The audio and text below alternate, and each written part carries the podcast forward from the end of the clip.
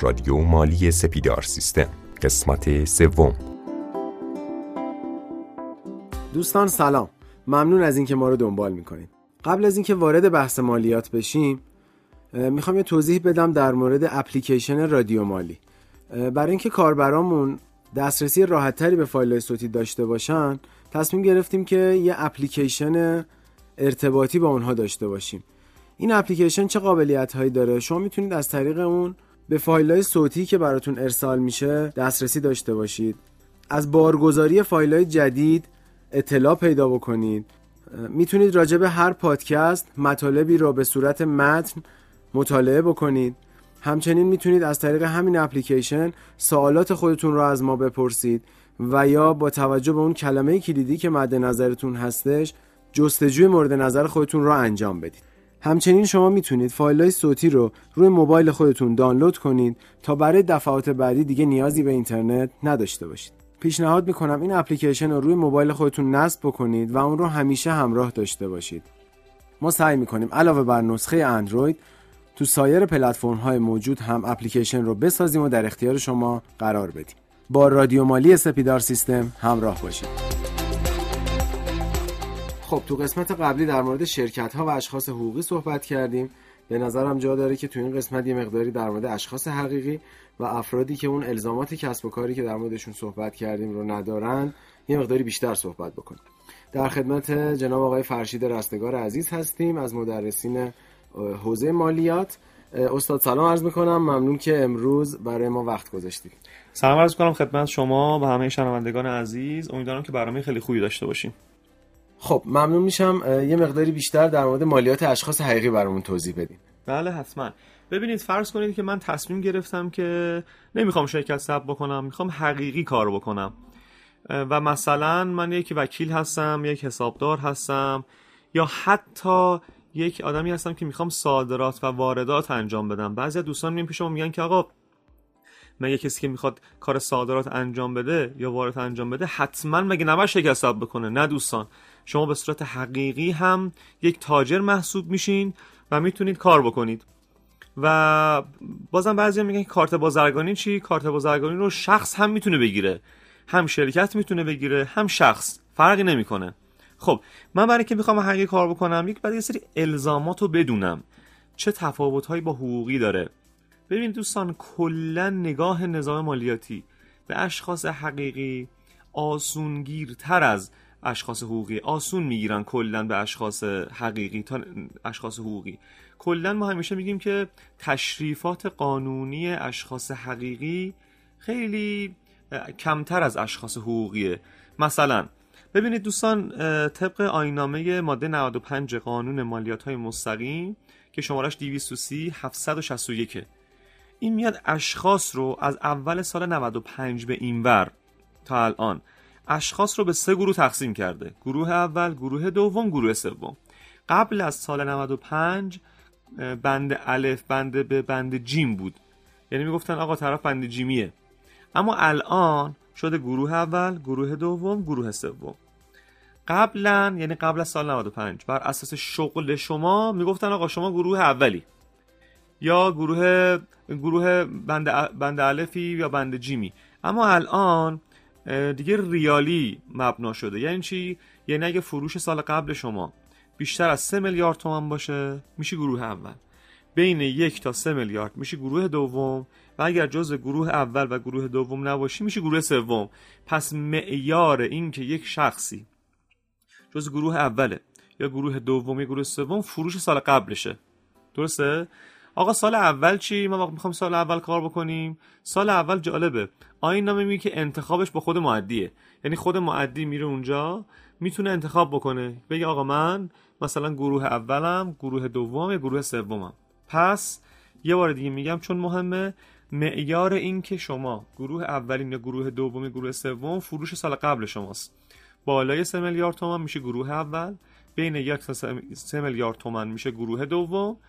اعداد به تومان هست دوستان. و اگر جز گروه اول و گروه دوم نباشیم میشین گروه سوم. تا اینجا سوال؟ سوالی که الان پیش میادش اینه که فرقی هم بین این گروه ها وجود داره؟ چه فرقی می‌کنه؟ من گروه اول باشم گروه دوم باشم یا گروه سوم؟ و سوال مهمتر این که وقتی که من سال اول کسب و کارم هستش هم توی گفتی خودم انتخاب می‌کنم که توی کدوم از اون گروه بندی ها قرار بگیرم بهتر هستش که کدوم گروه انتخاب بکنم. مرسی سوال خیلی خوبی بود. دوستان بسیار متفاوته که شما کدوم گروه باشین. اگه گروه اول باشین دقیقا شما رو با شرکت ها یکی می‌کنن. یعنی چی؟ یعنی میگن تمام تکالیف که بر شرکت ها مترتب هست شما باید انجام بدین.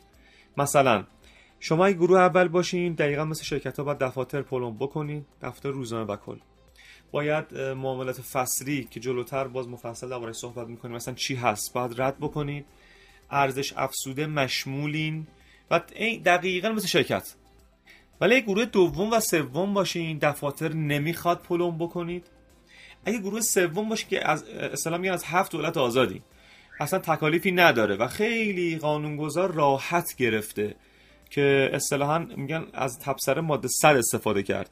یعنی چی؟ یعنی اگه شما گروه سوم باشین می‌تونید حتی بدون اینکه اظهارنامه رد بکنید. یک فرمی هست بهش میگن فرم تبصره 100 مالیات قطعی پارسال شما هر چقدر که هست مثلا 5 درصد روش میاد و مالیات شما قطعی میشه بدون اینکه رسیدگی بکنن. و خیلی راحته. هیچ کار دیگه اصلا لازم نیست شما انجام بدین. می‌بینید؟ بعضی از اشخاص میان پیش ما می‌تونن گروه سوم باشن ولی میرن شرکت ثبت می‌کنن. می‌بینید چقدر تفاوت بین این دوتاست؟ شما اگه شرکت باشین باید ریز به ریز تکالیف انجام بدین رسیدگی مالیاتی داره. کلا هزینه هاش خیلی بالاتر از اشخاص حقیقیه. ولی اگر که بیاین مثلا شخص حقیقی گروه سوم بشین اصلا نه اظهارنامه می‌خواید رد بکنید نه دفاتر قرار پرون بکنید نه معاملات فصلی دارین نه ارزش افزوده دارین. بسیار تفاوت بین این دو تاست. که اگر که کدوم گروه باشین.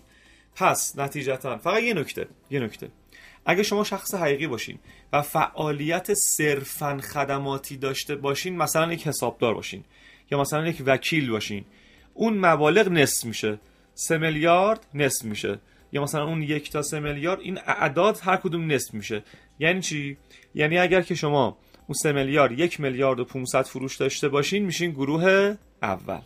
پس به نفعمون هستش که گروه سوم موقعی که خودمون قرار هستش انتخاب بکنیم که توی کدوم از گروه ها باشیم به عنوان کسب و کار نوپا که می‌خوایم تازه کاری رو شروع بکنیم بهتر هستش که گروه سوم باشیم تا زمانی که اون مقدار درآمد ما افزایش پیدا می‌کنه و گروه بندیمون خود به خود تغییر می‌کنه درسته؟ خیلی قشنگ شما نتیجه گیری کردین. آفرین. ما اگر که موقع ثبت نام بیایم بگیم آقا ما گروه سومیم البته شما که دارید این پادکست رو گوش میدین الان متوجهین. متاسفانه می‌تونم به شما بگم بالای 95 درصد جامعه اینا رو نمی‌دونن. از این حقوق خودشون اطلاع ندارن که خودشون می‌تونن برن بگن کدوم گروهن.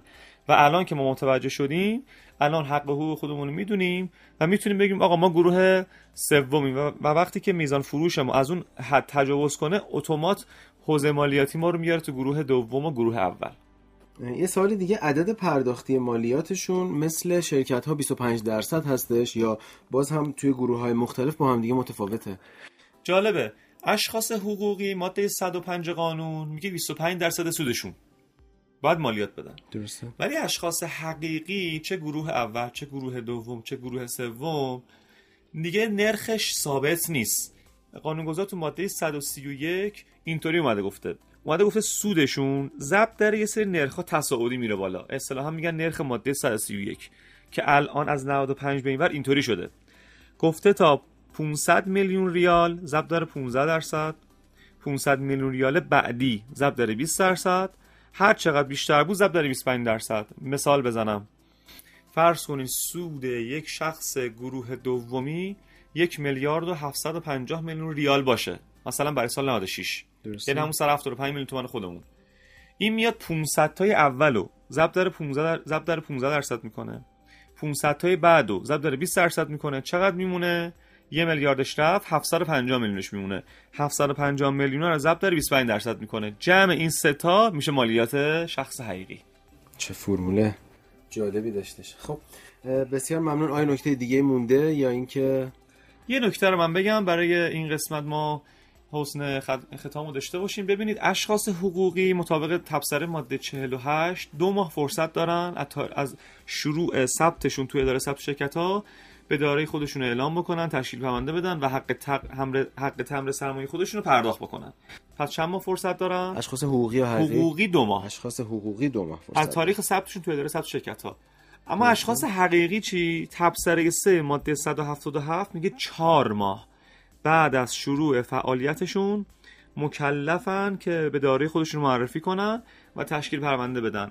اگه اشخاص حقوقی اون کارو نکنن جریمش میشه دو برابر میزان مالیات حق تمرشون.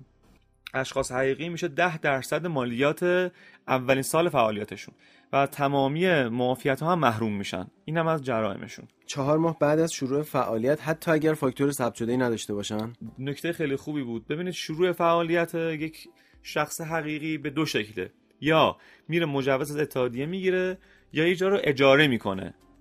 یعنی هر کدوم که زودتر باشه. حتی اگه یه جا رو اجاره کرد چهار ماه بعد مکلفه که بره به داری خودش معرفی کنه.